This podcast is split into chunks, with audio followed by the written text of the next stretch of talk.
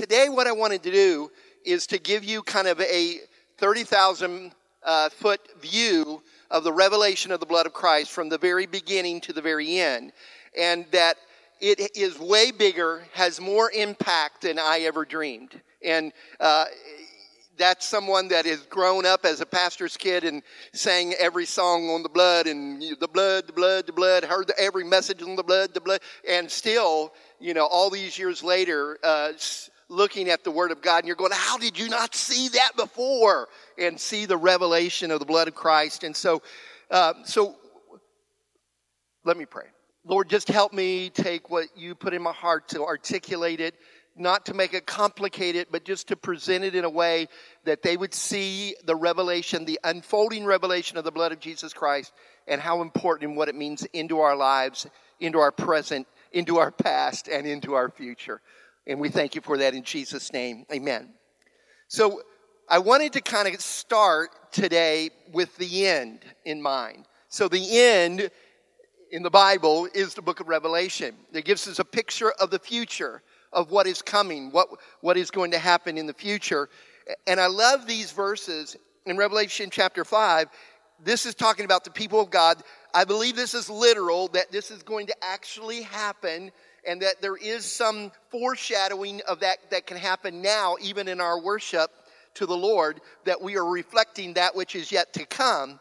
But there is going to be also the day, the time, the season in the future when this is literally going to happen. And, and so, let, let, me not get ahead of myself. And they sang a new song, and they were saying, You are worthy. And this is talking about Jesus Christ. You are worthy to take the scroll and to open its seals because you were slain. This is the reason. Because you were slain. The word slain there, I know, um, you know, it's a little graphic, but it, it's literally the word that means to slaughter or to butcher. It's actually the, the, the definition of that. And so, and then it goes on and says, and, and with your blood you purchased for God persons from every tribe, every language, and people from every nation.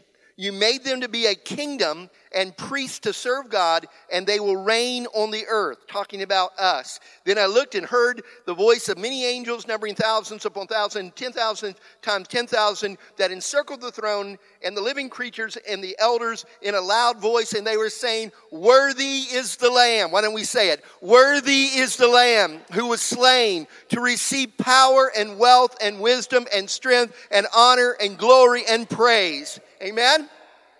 So, this is where we're leading. This is where we're going. And the whole reason that we are going to be able to be on that day, I mean, it's not going to be like, oh, yes. I mean, it's going to be party because it's something worth partying about, right? It's going to be a day of worship and celebration because we're going to have even a greater revelation and perspective of what it all means in that moment, in that day, and that worthy is, is He. He's worthy because the whole this whole chapter it kind of leads up. It goes, we were looking for somebody. And this is in hillbilly language. We were looking for somebody to open a book, but there was nobody worthy to open a book. We looked and looked, but then there like there there there was this freaking out because no one could open the book. But then all of a sudden Jesus steps in. He goes, and then there there's this sense in in the in that chapter where it goes, He's worthy. Oh, there is someone worthy to open the book.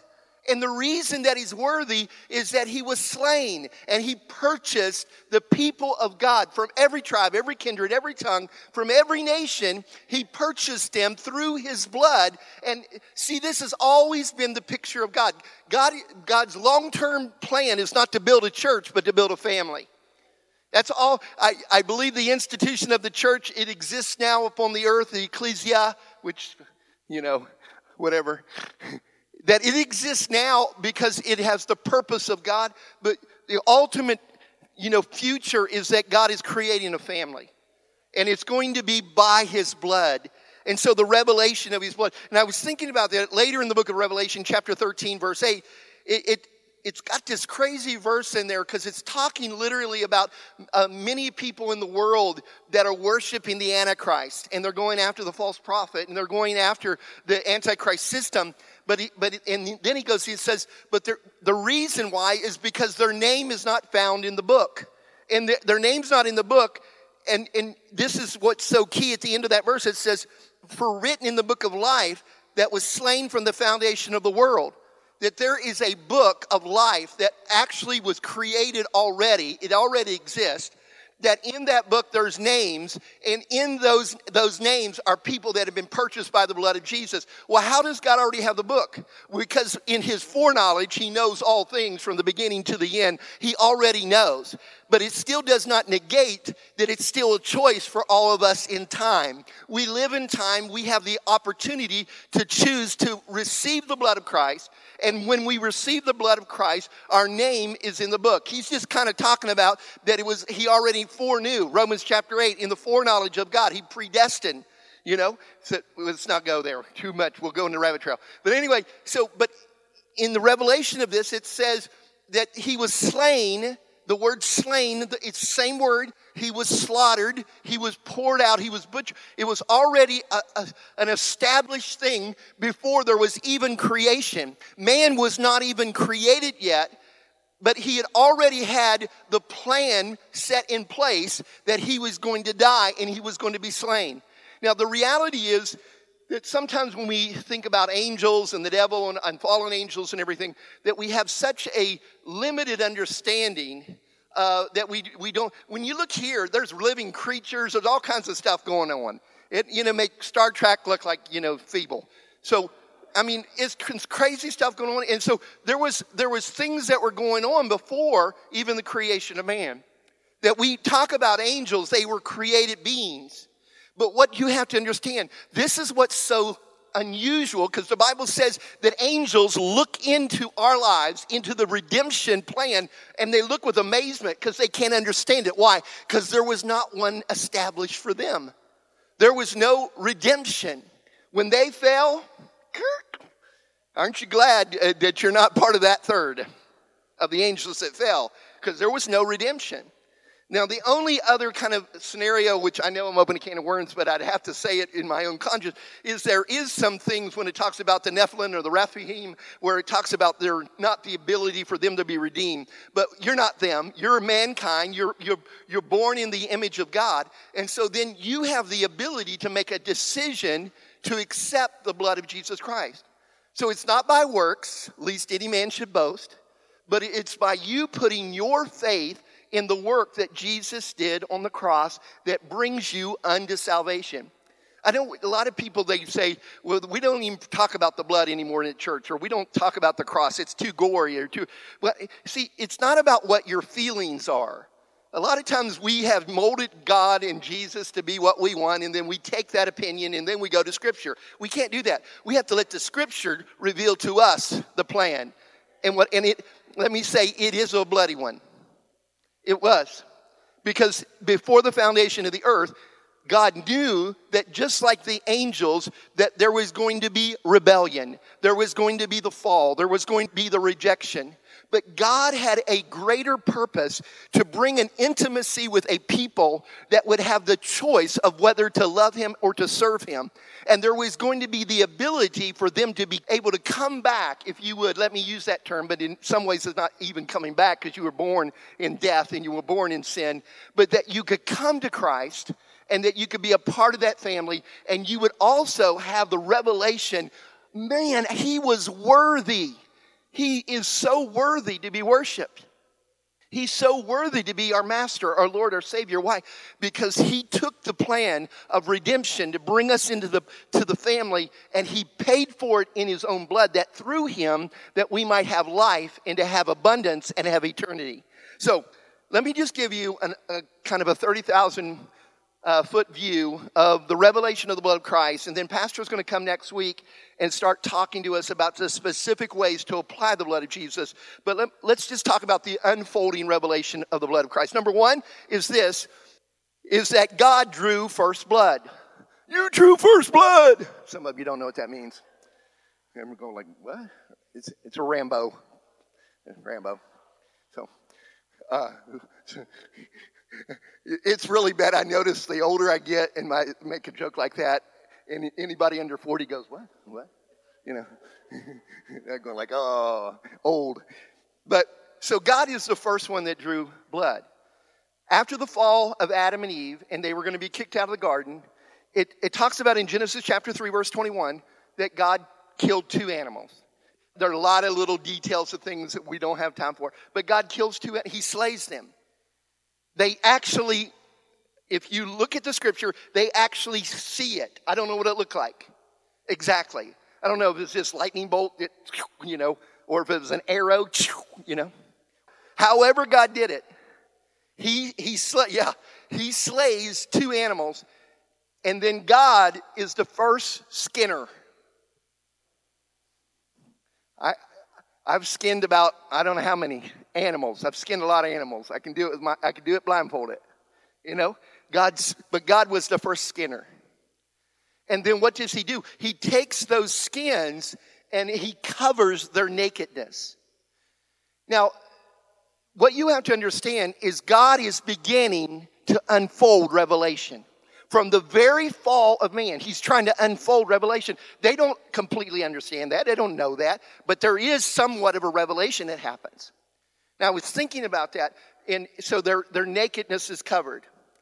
Part of that is just in a, a typology to picture that there was a shedding of blood and it covered their nakedness, covered them. And so this is a picture that's going forward, okay? So in that small revelation that God gave, in the, the next chapter, in Genesis chapter 4,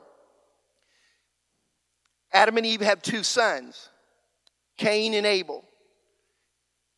And these two sons are coming to a place of celebration. I don't know how all of this unfolded, but I, I think it's a lot more, uh, there was a lot more to it than what we realize. But there's a place of revelation. They were coming to worship the Lord. Even the Lord asked them to come to worship them. And when they came to worship him, Cain brings all these vegetables from the garden. I love when people bring vegetables from the garden to me. But it had nothing to do with the vegetables from the garden being bad. It was that Cain did not have a revelation from God. But Abel had revelation because it says he went and got the firstborn among the flock, a lamb, and he brought it before the Lord. I mean, this modern Christianity, they don't even like thinking about things like slaughter a lamb. That's, you know, this is the picture. Why? Unfolding revelation. There was, so the lamb was slain. And then we see that there's such a dramatic event here that I, I still feel like 20, 30 years from now, I'm still going to be catching more revelation on this. Is that the lamb was slain, and then God says, Cain, I, he doesn't say, I reject you, I reject your sacrifice. It doesn't mean that he had turned crazy here, but he did. He says, I reject your sacrifice. Why? Because he did not have, he was not acting and doing it out of revelation. Abel, I thought about this and thought about this yesterday. I truly believe that he heard the story from his dad about what God did, and it gave him the picture of the revelation. This is what God wants, this is what God desires. It's the unfolding revelation of that. So Abel's sacrifice was accepted. Cain then gets mad and slays his brother, kills him. And then God shows up to Cain. This is the first murder, if you would. There was no need for Agatha Christie. We knew who did it. And God says to Cain, The blood of your brother cries out from the ground. Why? Because his brother killed him. His brother killed, Cain killed Abel, and Abel was completely innocent and was walking in obedience before God. And then we know Cain was marked, he was sent out and rejected. And there's all kinds of things we could go into that. But I just wanted to show you this unfolding revelation. So the number three of this of the revelation is the first shedding of blood of the blood of man was Abel. That is why it's so important and it's mentioned several times more in the scripture. Number four is then now we're leading all this up to God begins to build a family. The people of Israel, God's own people, God's special people. This is all unfolding. And so Israel now is being formed. There's Abraham has covenant, Isaac, Jacob. They go to, uh, Joseph goes to Egypt. They go to Egypt. They're in Goshen, but God has a promised land He's taking them to so they can go out and worship and become the people of God. But before that happens, there has to be this release from Pharaoh. And we go through nine different plagues. If you would look at them, there's a lot of correlation between those and things that we see in the book of Revelation. But then we come to the 10th plague. And the 10th plague was literally that there was going to be a death angel that was going to pass over the land. And yes, it even passed over Goshen, not just, not just Egypt, but it passed over Goshen where the people of Israel were living. But then God gives a plan. God gives this revelation. Yes, it was about that night. It was about being able to have your firstborn not die because the angel passed over you. But in greater sense, it was revelation on that day was leading to something greater in the future. And so when the death angel went over the places where the blood of Jesus, in a picture, it was the blood of lambs, right? So the blood of lambs was put on the doorpost that wherever the angel seen the blood, he passed over. That's where we got Passover. And that the, Israel, you know, the Jewish people, they celebrate every year Passover. And that uh, led us up to number five is that this revelation that life is found in the blood. I was thinking about this yesterday. Do you know that they can take your blood and not to complete detail, but they can tell you what you're prone to, what, you know, they can te- test your cholesterol. Cholesterol? Cholesterol, yeah. They can test everything about you. They even can tell you what they're, how long they think you'll live from your blood. And in this picture that the Lord gives among the children of Israel, he says, For the life of the flesh is in the blood, and I've given it to you on the altar to make atonement for your souls. For it is the blood by reason of the life that makes atonement. So the blood brings atonement, and specifically innocent blood. All of this was leading up to the revelation in, in the New Testament, in the New Covenant. Jesus comes on the scene. There has been a foundation of the Old Covenant from the very beginning, from the time of the fall of man. The revelation is growing, growing, growing, growing, growing. Coming to the time of Jesus, and the New Covenant now is stepping in. It had to happen. It had to happen on Passover. It had to happen on Passover. So Jesus then comes to become the Lamb of God that takes away the sins of the world. That is how his ministry was introduced. John the Baptist is standing in the Jordan. He's baptizing people. Jesus is walking along the bank. He's not thinking this. He's not studying this. He's not, he just is speaking by the Holy Spirit. He begins to blurt out. He says, Behold, the Lamb of God that takes away the sins of the world. And so the revelation of establishing of who Jesus was. So it was during the time of Passover that Jesus died and poured out his blood upon the cross. The next thing, number seven, is now we are living with the blood of Jesus applied in our life by faith. It is a new and better covenant. The Bible, let me just give you some places. Uh, it says, the church of God, which he has purchased with his own blood. Hebrews chapter 9, verse 22. Without the shedding of blood, there's no, no forgiveness of sin. Hebrews 13, 20. Through the blood of the everlasting covenant. It's been sealed in his blood. That's how, that's how important it is. So now we are, we are walking in the power of the blood of Christ. It is applied over our lives. Our name is in the book because our faith is put in nothing but the blood.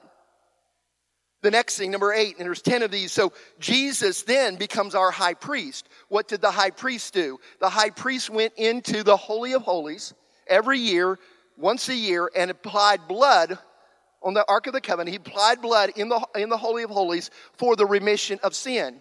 And so what we find is that in the book of Hebrews, chapter 9, I'm not going to take time. I encourage you to go back and read this. It, sh- it says that there is a pro, that that which is on earth, what we see in the temple and the tabernacle, is actually only a prototype of that which is already in heaven. I thought about this all week.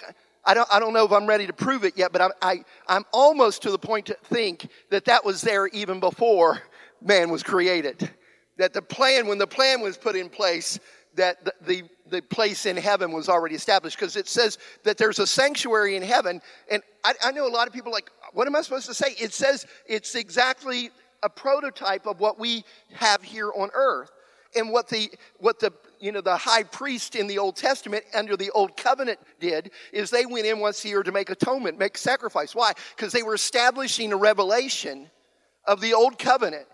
But then when the new covenant came, then Jesus Christ came, and, and, it says now, not through the blood of goats and calves, but through his own blood. He not only was the high priest, he was the sacrifice. So he came in. Now, I, I you know, this is way t- too much to go into, but there, there is, what I would say is probably most likely is that when Jesus raised from the dead, that he still had to go to the, that place to the Holy of Holies in heaven. And that was the reason why that Mary was not allowed to touch him. If you remember that in the garden, don't touch me. I have not yet ascended to my Father.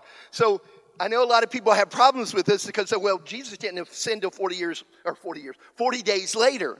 But the, the reality is, I think he actually ascended on that day and then came back. But then on the 40 day when he ascended, where everybody seen him, that they, that he did that as a finality so that people would know and people would see.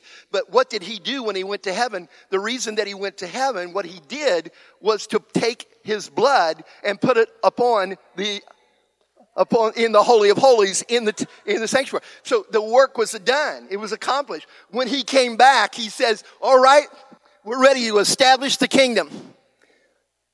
The kingdom that I've established in my own blood." And, and that's why the, the, the authority of the blood of Christ is carried with us every single day. So that's why that you see this picture that the apostle Paul has a revelation, or whoever wrote Hebrews. But he has this revelation in Hebrews chapter 12, and, and, and he talks about that there's a difference between the blood of Abel and the blood of Jesus. Because the blood of Abel is and a lot of people say, yeah, it quit speaking after when Jesus blood. No, it didn't. It's all the way even in the book of Revelation. You see the blood of Abel still speaking. But what happens is that there is now an old covenant where in that old covenant there is the establishment of the of the old of, of the there's the establishment, if you would, that it's crying out for judgment. Because if you break the law, you're guilty of the whole law, right? So you're under, if you let me say it this way, the voice of Abel is actually established in the old covenant because it's, it's pronouncing judgment. But what happens is that when I move from the old covenant to the new covenant, the Bible is very clear here. Paul has this re- revelation. Whoever wrote Hebrews, it says that there's, there's a new covenant and it's, it's not established by the by the blood of Abel, not the voice of the blood of Abel, but it's established by the voice of the blood of Jesus. And this is not even like, like, it's better. it's better. That's like saying, like, you know, heaven is better than hell. it, it, it's, it's better. It, and this is what's important here because we see this picture that God says the voice of Abel is crying out. That there's this revelation that, that the writer of Hebrews gets, and he's writing this down, and he's saying, but there's the blood of Jesus, and it's speaking also. It has a voice also, and it's speaking better things, judgment and, you know, in condemnation. But in the blood of Jesus, there's mercy and forgiveness and grace. And so, what we must understand, I, I, a lot of people make this figurative. I, I don't think it's figurative. I think that if you let me use the term, the, the things of the Spirit is like a par, it's a parallel dimension. And in that dimension, there are sounds and the noises. Look at, if you look in, in Revelation, prayers of the saints and lightnings and thunders and earthquakes, that's all originating in the spiritual dimension. There is sounds, there is voice, voices in that dimension a lot of times, I, I, how many of you have ever been in a place where all of a sudden, uh, and this is not something that happens a lot, I'm just saying it's happened, where all of a sudden you feel like you've heard, you're hearing angels sing. Or you, like for a moment, you're hearing something that you know is not in this realm. It's not in this dimension. But you have to understand there is so much more activity that's going on in that dimension at all times, and there is a voice going on in that dimension. And so, what we have to understand is that we have the power to release the speaking power of the blood of Jesus Christ in this dimension by faith. Because it's speaking better things. And that's what we want, right? And so, all the demonic activity, all the things that the enemy is doing in the world, we need to carry with us the revelation of the speaking power of the blood of Jesus Christ that is speaking better things over the lives of people because we are in that time, in that, if you, I, am not necessarily dispensationalist, but we're in that time of grace, in that dispensation of grace, where the, the blood of Jesus is made available to all who will hear it. But there is there's going to be a transition coming.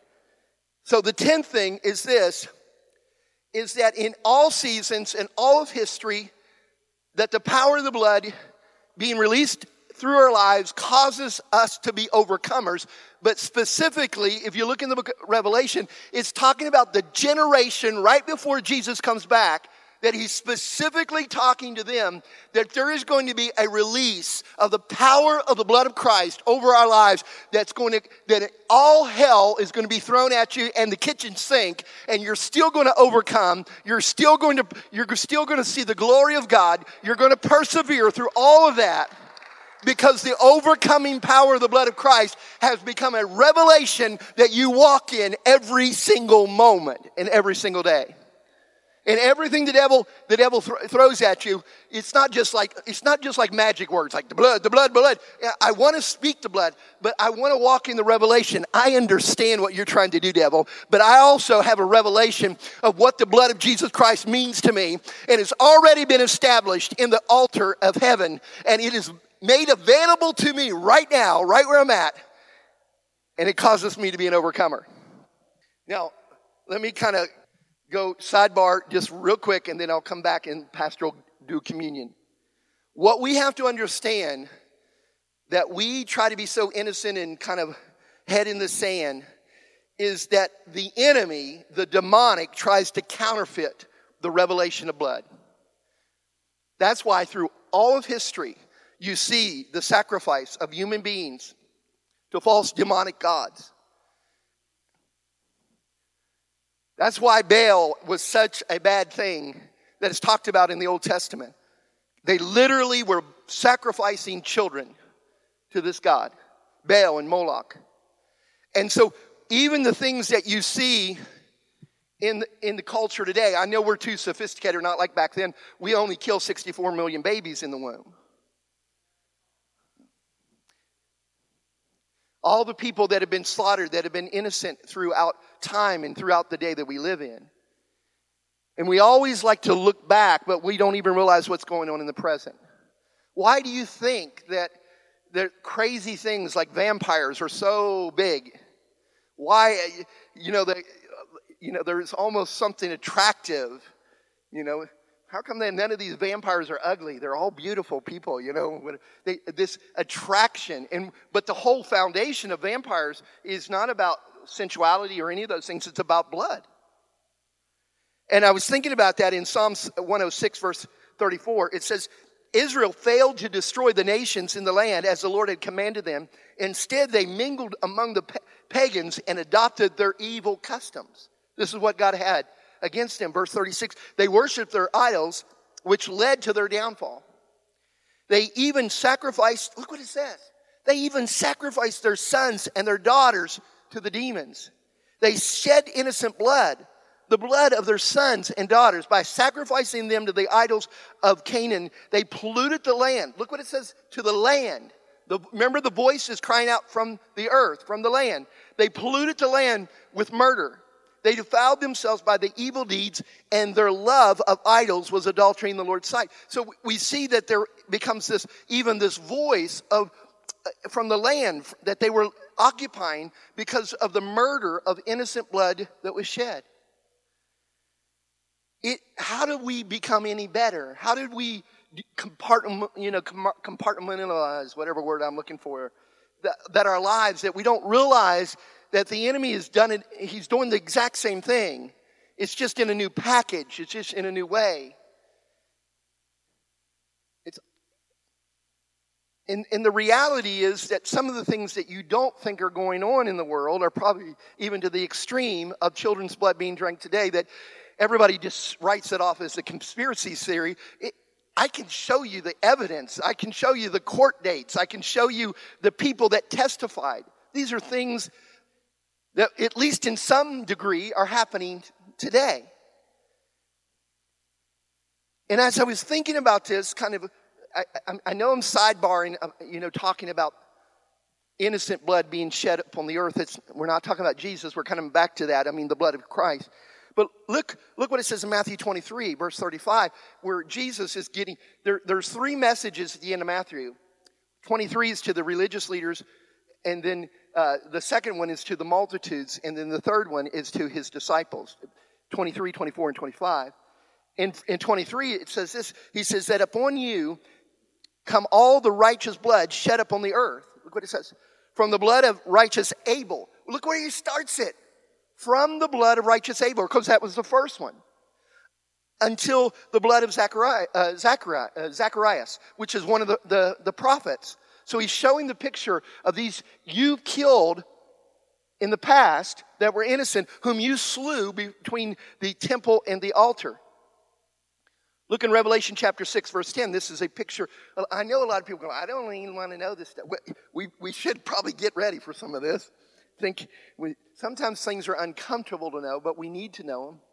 If it's in the Word, verse 10, they shouted the Lord and said, O sovereign Lord, holy and true, how long, look what it says, how long before you judge the people who belong to this world and avenge our blood for what they have done to us? The, you're saying, who are these people? It's the blood crying out.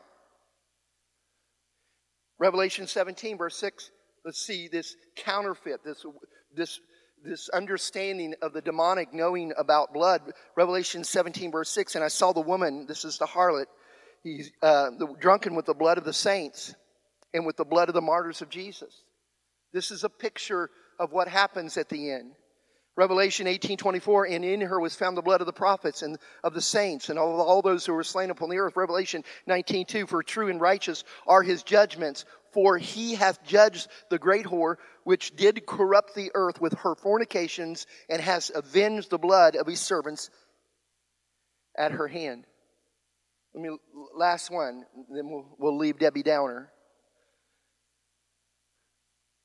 Revelation 19, verse 11, 12, and 13. I spent a long time on this yesterday.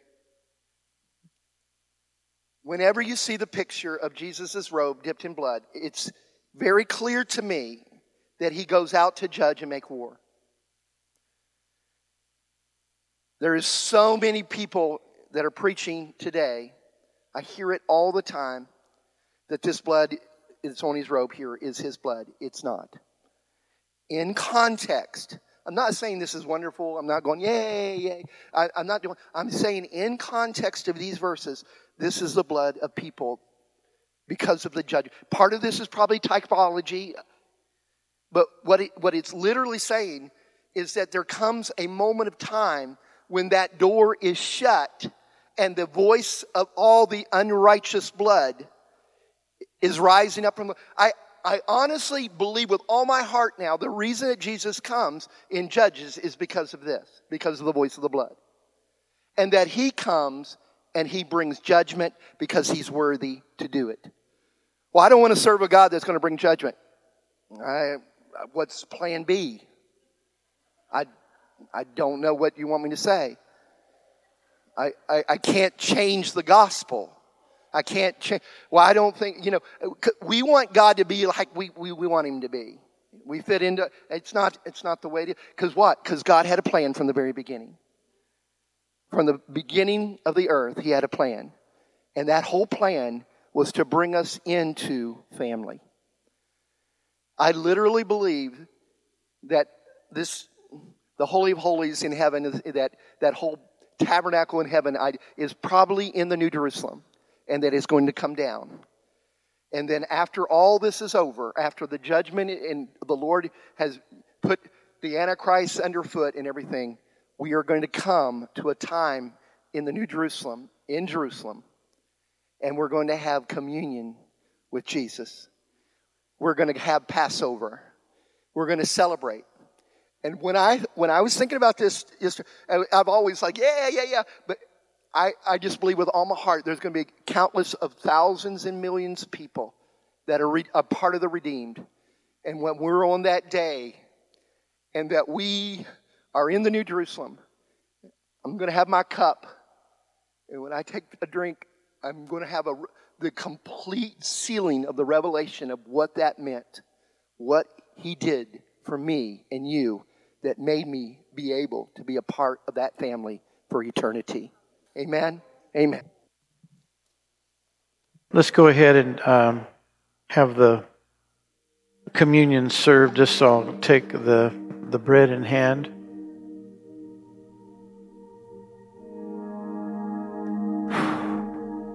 I just want to cry. I'm so thankful for the revelation of the blood.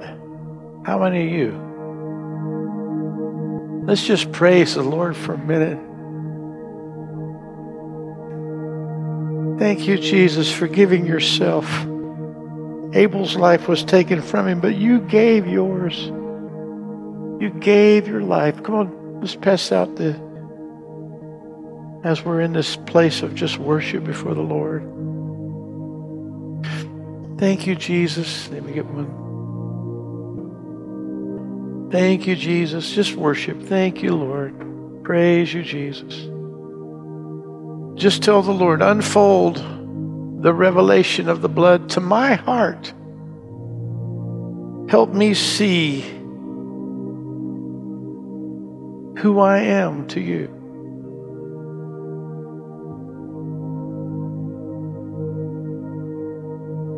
Pow, powerful, powerful, powerful, powerful, powerful, powerful.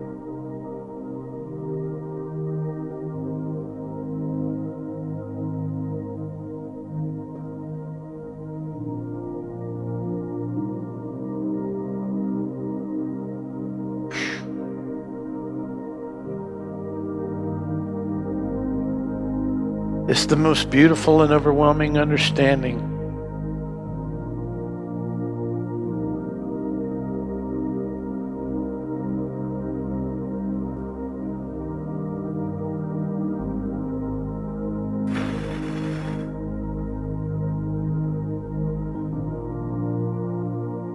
He said, Take, eat, this is my body. He took the bread. Jesus actually was in front of a whole bunch of people. And he says, Unless you eat my flesh and drink my blood. And he wasn't talking physical, he was talking spiritual.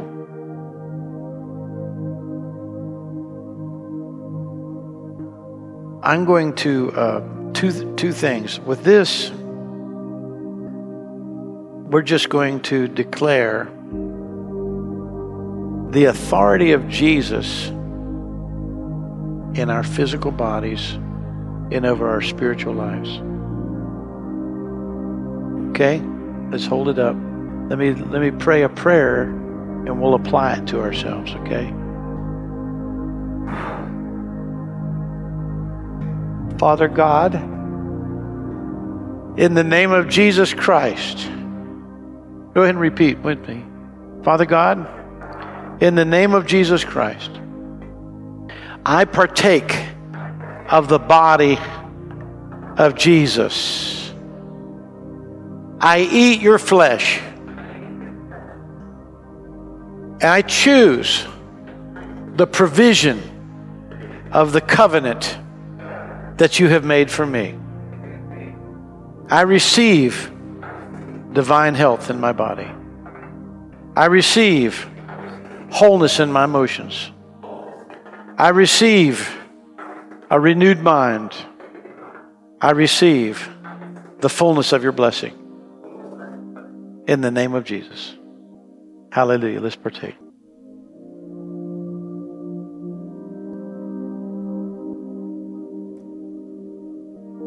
Then he said, Drink my blood, the cup of the blessing, this cup of blessing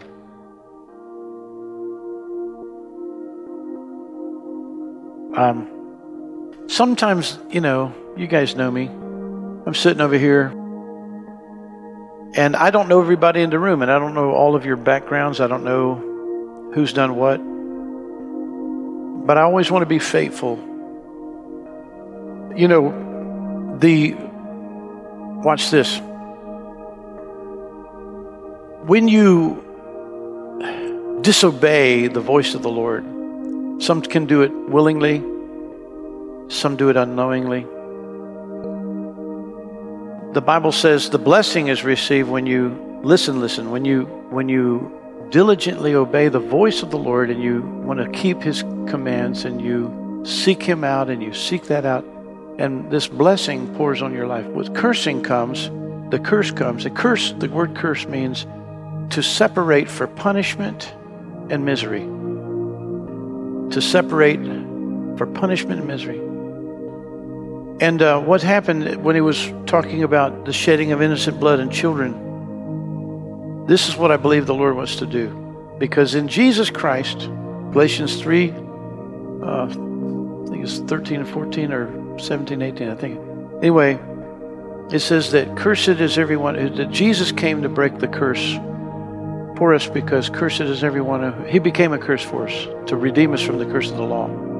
All curses are based on violating God's word and therefore opening doors and the demon powers and all come in and you end up with this miserable life. Now, your you have parents. Let's say everybody has two parents. You may know them or not. It doesn't matter. Well, they you don't maybe know everything that they did what they could have done to open a door to the adversary. Then those two parents have two parents. And then those four parents have eight parents. Those eight parents have 16 parents. You ended up with 30 people here. You go all the way back to your great, great grandparents. Now, I don't know if everybody in here knows if Anybody of any one of those was involved in an abortion. Shedding innocent blood. So we can go ahead and receive the most innocent blood and break the curse of the spirit of death because it is murder. How that could happen is this is how breaking a, what, what the benefit of breaking a curse is. You have a frustration in your life and you don't seem to be able to get past it. You just wrestle with something. And somebody up the family line opened a door. Maybe they were involved in occult practices, witchcraft, shedding of innocent blood. Things travel down. The Bible is all about generational blessing, and it's all about generational curses. Very, very clear. We're going to talk more about that in the coming weeks. But this is what I feel like the Lord wanted me to just apply the blood to anybody in your family line where abortion was involved and to remove that influence of a spirit of death off of your life. Are you all game? Because you may not know. Who did what? Is right. In fact, the blood breaks every curse. Every one. Because curses the everyone who hangs upon a tree. And Jesus, and this is the whole point of Jesus. Jesus says, I want to break every foul curse off, off your life, and I want to release the blessing of Abraham, which is receiving the Holy Spirit by faith. And now God begins to see blessing is this God says something. He says, I'm going to make you the head, not the tail. I'm going to cause you to prosper. I'm going to cause you to be in good health. I'm going to cause you to be, win. I'm going to cause you to be fruitful beyond measure. I'm going to cause, and, and those things activate, activate, activate. That's blessing. And the blood releases that, breaks the power of the shedding of innocent blood, cancels the curse of that, and releases the blessing of Jesus. So, so here's what we do I'll, let, me, let me lead you in a prayer. Say, Father God, in Jesus' name, I open to the river of forgiveness through the merciful blood of Jesus. And I forgive everybody up my family line that was involved in any kind of abortion, any shedding of innocent blood. We repent for that sinful failure. And any way that brought a generational curse of death to quench anything in my own life. You are forgiven by the power of the blood. And as we partake the blood, we break the curse in Jesus' name. Let's receive it now. Lift your voice with me. Praise you, Jesus. Praise you, Jesus. Praise you, Jesus. Let's go ahead and praise you, Lord. Praise you, Lord. Praise you, Lord. Praise you, Jesus. Whew. Praise you, Lord. Holy Spirit, come. Holy Spirit, fill this room, every single heart. We command every, every work of darkness, every place where death has encroached upon our life. In Jesus' name, we take authority over you now. Thank you, Jesus, through the power of the blood of Jesus, through the power, just say that, the blood, the power of the blood. We take authority over it, the power of the blood. Thank you, Jesus. Thank you, Lord. And Lord, we're so grateful for your magnificent brilliance and understanding and complete obedience. And everything that you are is an example to us. We ask, Lord, for your divine strength to fill our bodies. We ask for the, the, we thank you for the cleansing of our conscience before you. We thank you, Lord, that we're justified by the blood of the Lamb, and that because you declare that we're righteous in your eyes, the wrath of God passes from us. We praise you, Lord, for your decree of blessing over us. We receive the blessing that you pour out on us now in Jesus' name. Let's go ahead and stand together. Thank you, Lord. Thank you, Lord. If there's other, uh, as we dismiss, I, I want you to know there's probably no greater joy than having the inner witness that your name is written in the Lamb's book of life, that you belong in the family because of the shed blood of Jesus. Let's go rejoicing in that. If you have other uh, need, we have people down front here that we always make any any time something comes up in your heart that you want to deal with, we always want to partner with the Holy Spirit to help us mature, grow, dislodge that stuff, move on into the fullness of what God's purpose is for our lives love on each other. You're dismissed. Amen.